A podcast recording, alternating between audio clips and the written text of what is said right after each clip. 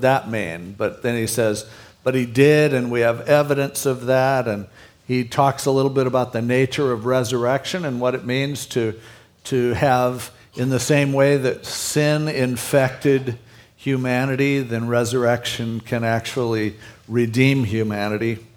Now we come to verse 29, and we will be looking at verses 29 through 34. Verse 29 is probably the most difficult passage in the New Testament to interpret. There, I don't know of another passage of the Bible that has more disagreement as far as what it actually means than this one, the, the verse about the baptism for the dead. The only ones who aren't confused about it are the Mormons. They know exactly what it means and they're wrong.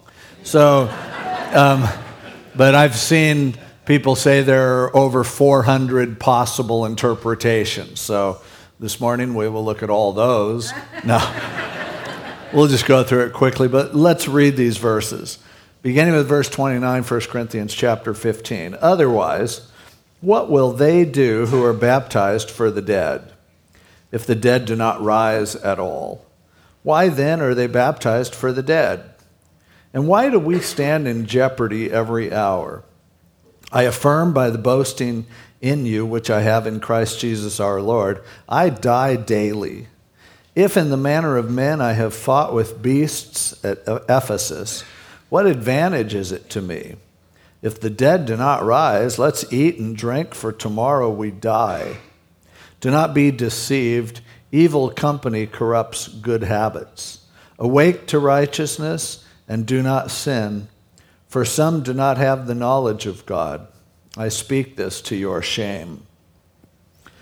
Well, this whole issue of baptism for the dead, it's only referred to here, nowhere else in Scripture. Not only that, in church history, we don't have that there was any practice of baptism for the dead. We tend to read this and take the interpretation that we've heard from the the Mormons, the Church of Jesus Christ of Latter day Saints, they take from this passage and teach that you can be baptized on behalf of someone who's already died, and therefore they can get salvation, get their own planet and everything eventually because you were baptized for them. Now, the Mormons are really into genealogies.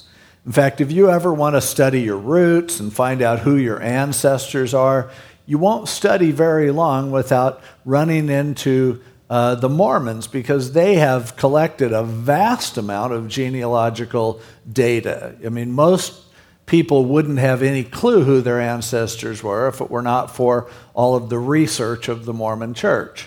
And it's nice that they do it. There's nothing wrong with doing that. And, and to their credit, they're very generous in sharing their information. They don't say, you know, you have to be a Mormon to use our database. They, they let everyone use it, and that's fine. But the reason why they do that is because they believe that if you go back and find ancestors that you didn't know existed, you can get baptized on their behalf, and then they will get saved by you being baptized for them. Of course, baptism doesn't save us anyway. It's, you know, we don't believe in baptismal regeneration at all, but especially to get baptized for someone else is completely contrary to Scripture and totally illogical. But that's the idea that they've come up with, and this is the verse they use to support it. And again, they're wrong. Um, historically, though, it's hard to say what in the world was Paul talking about. It's easy to say what he wasn't talking about, but then we need to come up with our own version of what was he saying, and that's and that's more difficult because again, there's no one in the early church who interprets this. The one thing we know is they certainly didn't have the practice in the early church of being baptized for other people on behalf of other people. There's one reference uh, to it. There's a guy named Marcion in the second century who was a who was a Gnostic heretic, and he taught that you could get baptized for someone else who was dead, but the church branded it as heresy along with just about everything else Marcion taught as well. But we look at it and go, wow, what is, what is this talking about? Now, some of the ideas. There are some people who have proposed that this was a weird, kooky practice that some of them were doing in Corinth, and, and Paul was just using their own practice and saying, if you don't believe in resurrection, even this goofy thing that you're doing, baptizing for the dead, wouldn't make sense. And so, using a, an improper practice as support for resurrection. Problem with that is we don't have any reference to th- that they were doing something like this other than just this verse.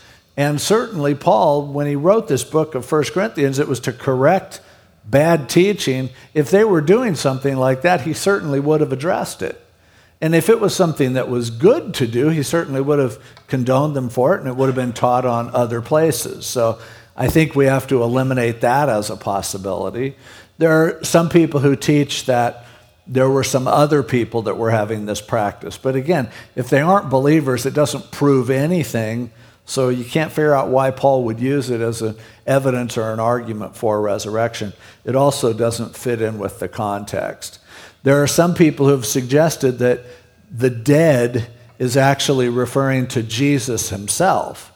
Being baptized for the dead would be being baptized in the name of Jesus in the context, he was talking about the significance of Jesus' death and how if Jesus didn't rise from the dead, he, he's still dead, and so on. And so, in that case, they would say, otherwise, what will they do who are baptized for the dead or in the name of Jesus? That if the dead don't rise, if Jesus is still dead, then why are you baptizing someone in the name of someone who's still dead? What good does it do? Um, that's kind of a stretch. Um, mainly because the, when, it, when it talks about those who are baptized for the dead, it's, it's in the plural, not in the singular. So the dead is plural, so it's dead ones. And so then some people have said, well, then it includes everyone who followed Jesus. He was the first fruits. And so everyone who's died following him, kind of together as us being baptized in his name and in connection with all of those. But again, I, I think that's kind of pushing it. Um, a couple of things that might help. For one thing, baptism doesn't always just refer to the act of immersing people in water. For instance, remember over in Matthew chapter 20, James and John's mother came to Jesus and said, Hey, can my boys sit at your right and left hand in the kingdom? And Jesus said to her, you know, you don't know what you're asking. And then he looked at James and John and said, Do you guys, can you be baptized with the baptism that I'm going to be baptized with? He was referring to his suffering and his death, a baptism by fire, if you will. And they said, Yes, we can. And he said, prophetically, yeah, you're right. You will be baptized with the baptism that I'll be baptized with. You're going to be martyred yourselves, but it's not for me to choose who can sit at the right and left hand. So if it's a reference to baptism in that sense, then he could be referring to people who had been martyred. And the idea of why would you be martyred and why would we, you know, esteem these people who gave their life for nothing? If they don't have a resurrection from the dead. We're getting closer because that fits with the context as, as we, you know, as you continue to read, where Paul says, talks about his jeopardy and the danger and all that he has to endure and things like that. So that could be something to do with it. It also could just have a reference to baptism in general. Oh, another thing that, that you'll sometimes hear people say Another tricky thing about it is baptism for the dead. The word for would not be the usual word that means on behalf of the dead, and, it, and it's not the normal word for for or the word for instead of, which would be anti, but it's the word huper, which means above and beyond. We talk about hyper speed, it's a speed that kicks it up another notch. And so it's, it's being baptized huper the dead. Now, so some people even said that physically in the early church, perhaps they would go to the graves of the martyrs and then would baptize new believers above, huper, the graves of the martyrs because they were taking the place of the martyrs. They were inspired by the faith of the martyrs and so on. Um, that's not too bad, but we have no real historical reference that they actually did such a thing. The other thing, and I'm always looking for the simplest explanation if possible. Remember, in baptism, what's, what's taught is that when we are baptized, when we are immersed, when we go down into the water, we are buried with Jesus in baptism. It's said that we are identifying with his death, according to Paul, when we are baptized. And when we raise up out of the water, we're identifying, speaking of his resurrection. So this could just be as simple as saying that, hey, when you're baptized, you're saying, I'm crucified with Christ. You're saying, I'm risen again with him. So, how in the world does baptism even mean anything if Jesus didn't rise from the dead and if we won't rise from the dead someday? So, that's enough to confuse you on it. You can solve it for yourself during the week. But it's his first thing that he's saying in the flow of this discussion to say, look, baptism or martyrdom or suffering, however you want to look at it, it doesn't make sense to bring people into a religion that you get killed for joining if there's no resurrection. Why in the world would you want more people to get saved if they're not going to get raised from the dead? Why would you want to go, hey, come down here and get baptized and, and then they'll kill you for it? It just, he's going, the meaning of our faith connects so strongly with resurrection, it just wouldn't be worth it, in other words, to even be baptized or to even be initiated into Christianity because it's a dangerous faith. But now, regardless of what that verse means, it's important to tie it in with the context here. And what he's saying in these verses is there are two different ways to look at life. There are two different ways by which you can live your life. One way is to live your life the way most people do, motivated by trying to avoid pain at all costs. And the other way to potentially live your life is to live your life with the awareness that no matter how much pain there is in this life, if I am following after Jesus Christ and doing what he tells me to do, I know that there's a resurrection. And so instead of living my life motivated by what hurts or doesn't hurt, it's living my life by the awareness of resurrection. So again, he says, Why do we stand in jeopardy every hour? After referring to they, so it's not whoever's the baptism for the dead, it's somebody other than us, because he's been saying us and we and sometimes you, and then he says they when it comes to them. So, other than that category, he says, man, why do we stand in jeopardy every hour? Why are we endangering ourselves if there's no resurrection? And then he says, I affirm by the boasting in you which I have in Christ Jesus. In other words, you know, I'm proud of what God has done in your lives, and you are the reason why I'm proud and why I'm happy and I'm boasting. I'm, I, I love seeing what God has done in your life. On that same basis, I'm telling you, I die daily. If in the manner of men, he says, I have fought with beasts at Ephesus, what advantage is it to me if the dead don't rise? Now, talking about him being at Ephesus fighting with beasts. Um, there are some people who take this and say Paul must have been in Ephesus, put into an arena, and made to contend with the lions or wild animals. It was something that they would do there sometimes. And so some people would take on the basis of this verse and say that happened to Paul and somehow he escaped it. It may have, but it's hard to imagine that he wouldn't have mentioned it like especially in 2 Corinthians when he's going down the list of everything that he has suffered.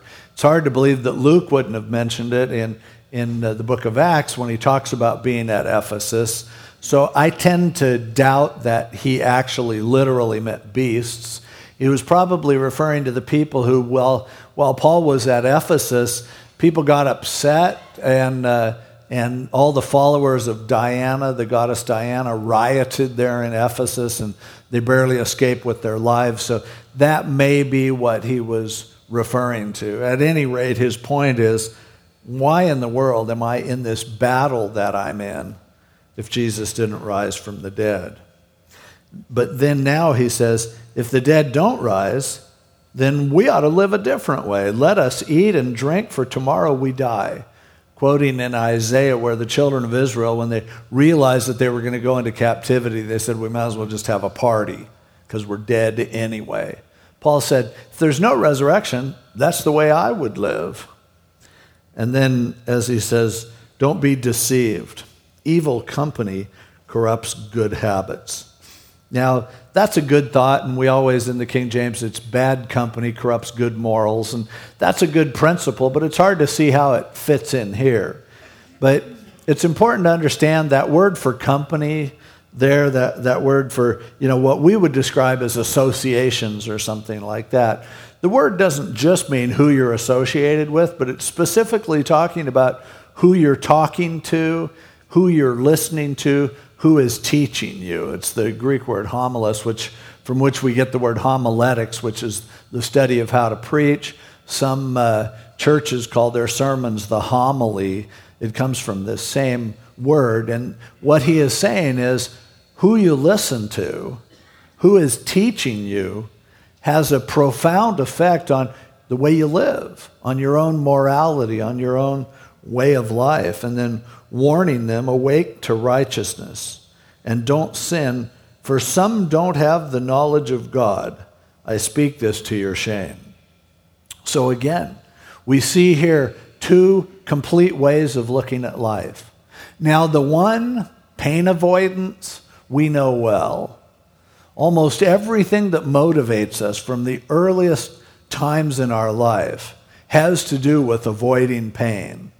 We know this. When we discipline children, we're trying to protect them from things that hurt. And sometimes, in communicating that to them, we do something that hurts in order for them to get the idea oh, I don't want to do that because it's going to hurt.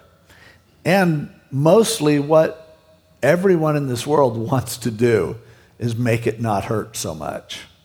And that's a problem because this world does hurt. Life is a very painful experience.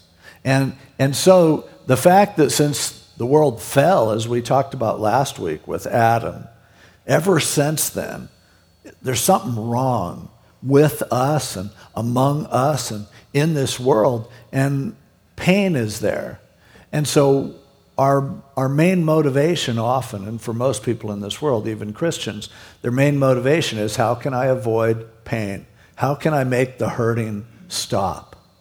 Now, the problem is often the things that will help you to relieve the pain are also things that God calls sin. They're also things that God forbids because though they may temporarily stop the pain, yet they may lead to permanently much worse circumstances and much worse pain later on. And as Paul says, there are some who don't have the knowledge of God. And so their attitude is described by his statement come on, let's eat and drink. We're going to die tomorrow. We don't have much life left. Now, most people, the reason they sin is because they want the hurt to go away. You know, you're going through your life and it's just not, it's difficult. It always is. But maybe you find yourself in a situation where, man, you just, you're, you're craving for a decent relationship. You're just wanting someone to be close to who understands you and accepts you the way you are, and you understand them, and you want that kind of a relationship, but it just seems like all the people in your lives don't meet that need. Maybe you even get married, and yet there's this loneliness within your marital relationship. There's something between you, and it just hurts to think about relationship. And so in the world, it's easy. They would say, well, if your marriage hurts, end it, forget it, try again. Maybe somebody else will satisfy your needs that this person isn't able to satisfy or chooses not to satisfy. The world would say to a single person who's, who's alone and who's suffering because of that, the world would say, look, just find a relationship however you have to get it. You know, a bad relationship is better than no relationship at all. So if you can't be with the one you love, love the one you're with. Just go find somebody and just accept that as here's your fix. And so people do what God's word commands them not to do and get into relationships that God says you shouldn't do it. Why do they do it? Because it might make the pain go away, at least for a little while. You start thinking about your life. You start getting depressed. You start struggling with the realities of a fallen world. And you look for a solution, and hey, a bottle might do it for a little while. You know, take another drink and, and you deaden yourself to the pain. Take those, those pain kills or killers or take those other drugs and, and it'll give you some relief from the stress and the strain and the struggles of this world. And, and it's why these are such multi billion dollar industries because everyone's looking for a way to get out of the pain. But the problem is so often, number one, the ways that people are proposing to escape the pain will end up bringing more damage. They are violations against what God's word says. And so you might feel good for a little while, but you're going to feel a whole lot worse later on. And the pain and the consequences of your sin is going to end up being much more painful than the, the sin that you started committing in the first place because of the pain that you had. It just gets worse. But God calls us to do things His way. The trouble is, He doesn't say, if you do it my way, the pain will stop. And yet, sad to say, some people come to Jesus and believe, I want to become a Christian so I can escape my pain. I want to become a Christian so I can finally feel better. Well, those of us who have become Christians recognize pretty quickly after that that what Jesus said is much more to the point. He said, If you want to come after me, deny yourself and take up your cross and follow me. He didn't mean put a little cross necklace on. A cross was something that would kill you. He said, Get ready to die. And Paul had lived that life. He had a pretty comfortable life before. He was doing well, but after coming to Jesus, Oh, the stuff that happened to him. In fact, turn over to 2 Corinthians 11 and we'll see some of the treatment that he underwent that, that he was alluding to possibly here. Paul was talking about people who were claiming that he was sort of a second class citizen and not much of a minister. And in verse 23 of 2 Corinthians 11, he said, Are they ministers of Christ? I speak as a fool, I am more.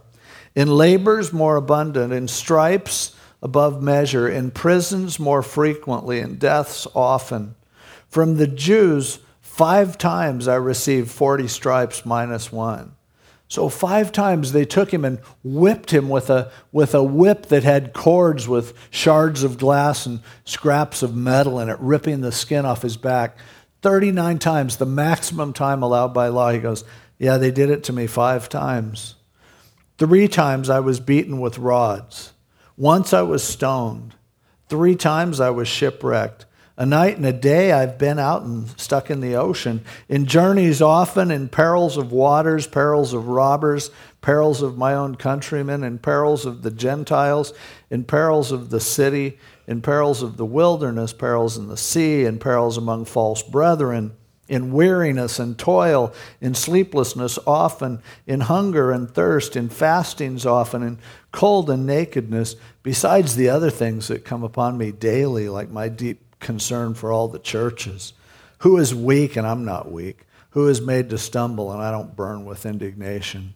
He said, If I'm going to boast, I'll boast in that. What a life! Come to Jesus and get beaten and stoned Come to Him, and your life will get more and more painful. Come to Him and pour yourself out as a, as a just a, a martyr. The word martyr, by the way, is a word that means witness, literally. And it came to refer to people who died for their faith because if you witnessed in those days, you usually would die for your faith. Now, do you see how different this is than the mentality of the world? The world says, do whatever you have to do to make the pain stop. Now, Christianity does not say, do whatever you have to do to make it hurt more. There are some people who think that Christianity is like being a masochist.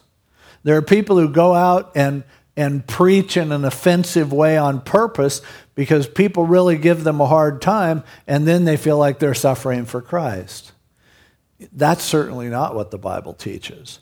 But what the Bible teaches is, as a believer, you do what God tells you to do.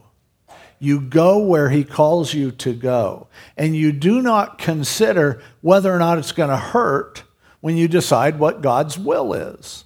And yet, the world, and as He warns them, don't be deceived. Because there are people who really don't know God who have the idea that you can follow God and pursue pleasure and, and, and pain avoidance. And this is something that, of course, it sells well. It does still to this day.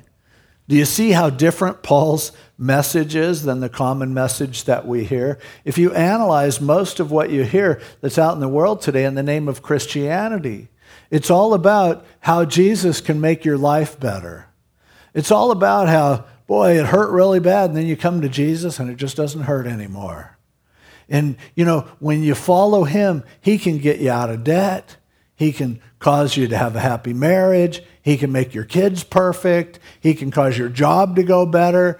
And that's the message, the deceived message, that's making people feel like, hey, you know, don't worry. It's going to get better. It's going to be great. The Bible promises nothing of the sort. The Bible promises life is going to hurt. And until we understand that, but recognize how important resurrection is in the whole equation, then we're going to be befuddled in life. We're going to, you know, you're going to be at work and it's not going well. Business is going in the tank. And first you're going to think, I must be doing something wrong because I'm not seeing God's blessing on my business. How do you think Paul felt about his business? Everywhere he went, they were killing him, trying to kill him for him doing his business.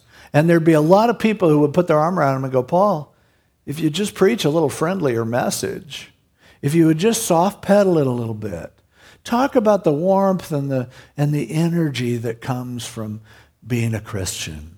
Make it sound like it's almost like the other religions just slightly a different twist, but we all have our own faith. Paul, if you weren't so dogmatic, they wouldn't stone you, you know? And I'm sure he got that kind of advice all the time.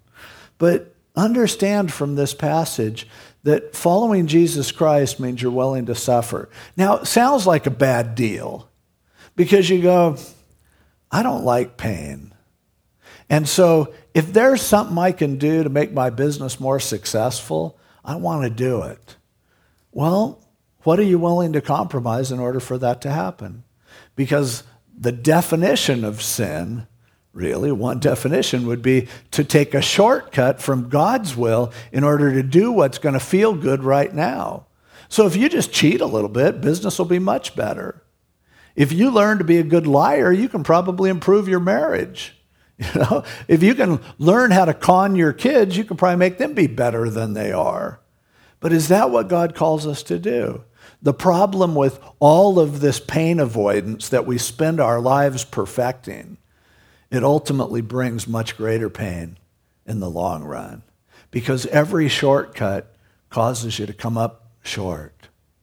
You know, yeah, it's true that rather than for somebody to tell you, hey, I know you feel lousy. I know you feel like you're hurting and lonely. I know you feel hopeless. You know, that's life. Well, thanks. I'd rather just take a drink. But how do you feel when you find out where that drink gets you? Where that pain avoidance ultimately takes you? And the truth is, it's not a choice between hurting or not hurting. That's not an option. Not hurting is not an option. Howard Hughes he had everything he could possibly want, and he was absolutely miserable. He was completely paranoid of catching diseases, so he wouldn't let people into his house. He, he bolted up most of the doors of his house, lived in a small area. He wouldn't even wear shoes. He wore Kleenex boxes over his feet, and he, do, he, he lived this weird existence. And then when he died, they did an autopsy on his body, and he had practically every disease known to mankind and he lived his life trying to not be sick. Sorry, that's this world, and that's the way it happens. So, really, pain avoidance isn't an option. The option that the world gives you is a delay of pain. I'll make it hurt less right now, but it's going to hurt more later. But the fact is, if there's one thing that any student of life understands is life hurts. Plain and simple and honest. However, the difference is how long does the pain last? And when we come to understand the power of the resurrection, then we realize that not only can there be a purpose to my pain, a purpose that makes it really worthwhile, but also I can live my life now in a way that will make eternity glorious. As I follow Jesus Christ, I guarantee that when I rise from the dead, when I finally see his face and he says, Well done, thou good and faithful servant, I am not going to be thinking of my pain any longer. He will wipe away every tear. He'll touch me. Everything will be fine. When we see Jesus, everything will be fine. There was an old song that talked about that when we see Christ. You know, that once we see his face, all sorrow he's going to erase. Because the perspective of eternity causes us to see the pain of this life for what it is just a temporary annoyance. You know, I've had a couple times I've had to go to the doctor and get, get fluid drained from my knee. And the way they do it is they have a huge syringe, a needle about a foot long, and, and it's like an eighth of an inch thick, huge needle. And I remember the first time I did it, I, I sat there and and the doctor gets this needle out, and, and I said, Is this going to hurt? He goes, Oh, yeah. and he said, he said, In fact, you might want to lay down. And I said, No, I'll be fine. I'll sit up. And then he stuck it in, and I was just like, I think I'll lay down. but I could have struggled against it. I could have fought him and slapped it around. It just would have hurt a lot more, and he'd have to do it again. I could have jumped off the table and hobbled out of the room and had a bad knee like that for the rest of my life.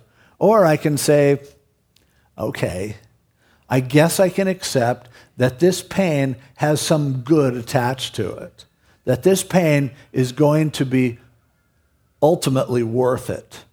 And so, as Paul's saying here, there's two ways you can live, but don't be deceived. Because that life that avoids pain, that life that decides, I'm going to take the easy way. That life that looks for every escape possible from any sort of discomfort is a life that's very deceiving ultimately. And he said, I'm speaking this to your shame. You know that Jesus died and rose from the dead. You know that life is temporary, that eternity is permanent. And I'm ashamed of you because you are making life decisions based on temporal pain when you know there's an eternity. And there are so many times when I know that we could pile up treasures in heaven if we were willing to hurt. But instead we go, no, I don't want to hurt. And so then we hurt anyway and we get nothing for it. There's nothing eternal that will matter to decide God's will for your life based on whether or not it hurts, whether or not it's comfortable, is short sighted and foolish. And it's deceptive. But it's the dominant position out there. There's a broad road that leads to destruction. There's a narrow road, a lonely road that leads to eternal life. And we have the choice which road we're going to travel on. So you hear an opportunity, oh, they're doing an outreach down in Mexico. You go, wow, that'd be cool to go minister in Mexico. And then somebody at your work tells you, Mexico? Haven't you, did you hear about the shootout in Tijuana recently? 35 people were shot. Do you realize that two people every day are kidnapped in Tijuana alone? And you start going, maybe God isn't calling me to Mexico. Maybe I'll just go have lunch at Del Taco and pray for the people who are working there and call it a day. But is that the way you want to live your life? Being afraid of everything? Paul is telling these people suck it up, wake up, do the right thing, even if it's dangerous, even if it hurts. And when eternity's perspective is seen, you'll be so glad you did, and it'll make sense. But he would say, if there's no resurrection, sure, I'll party with the best of them. But I know there is a resurrection, and as a result, I am living my life under excruciating pain that I, that I hate, just as Jesus despised the pain when he died on the cross for us.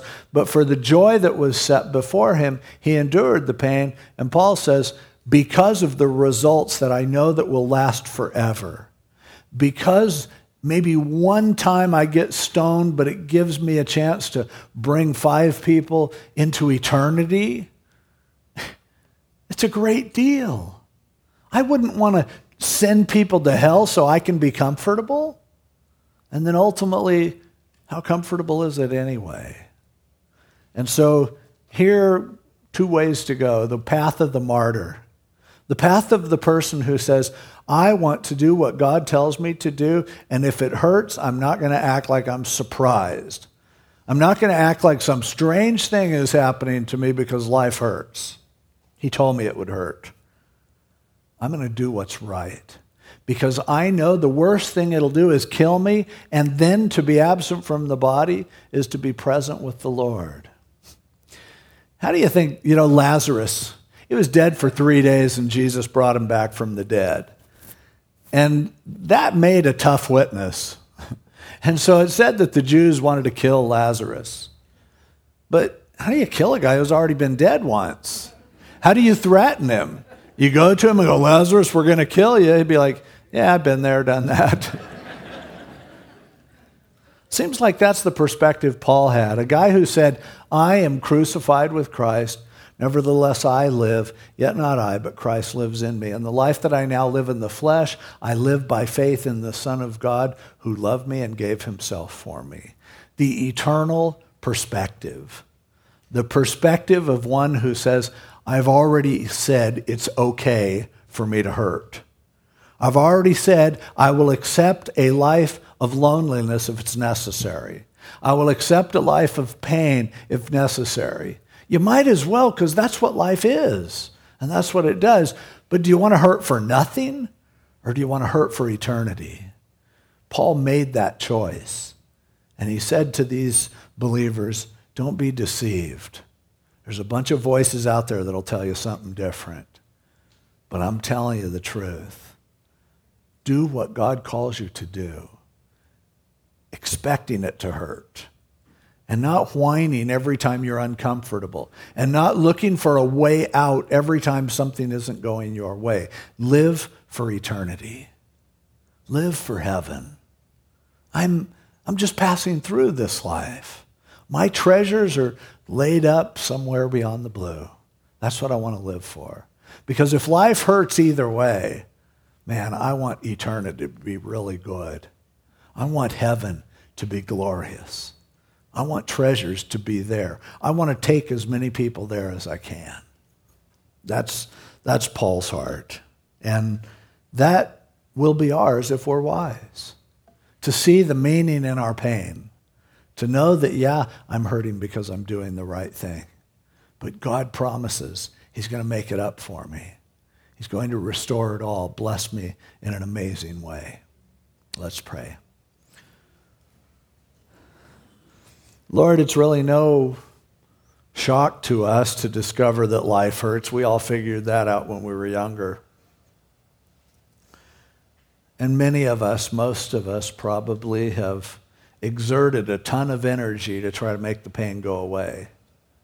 We've invested money and effort. We've made compromises.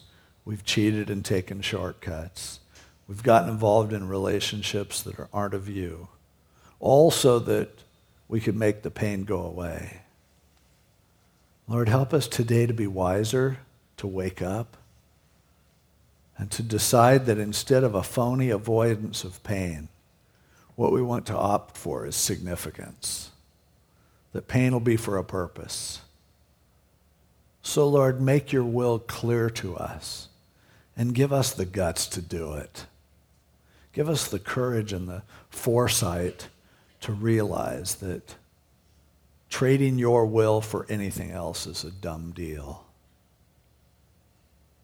God, help us to have the courage to walk with you and to take the pain because of the gain that we know will come in eternity in the resurrection.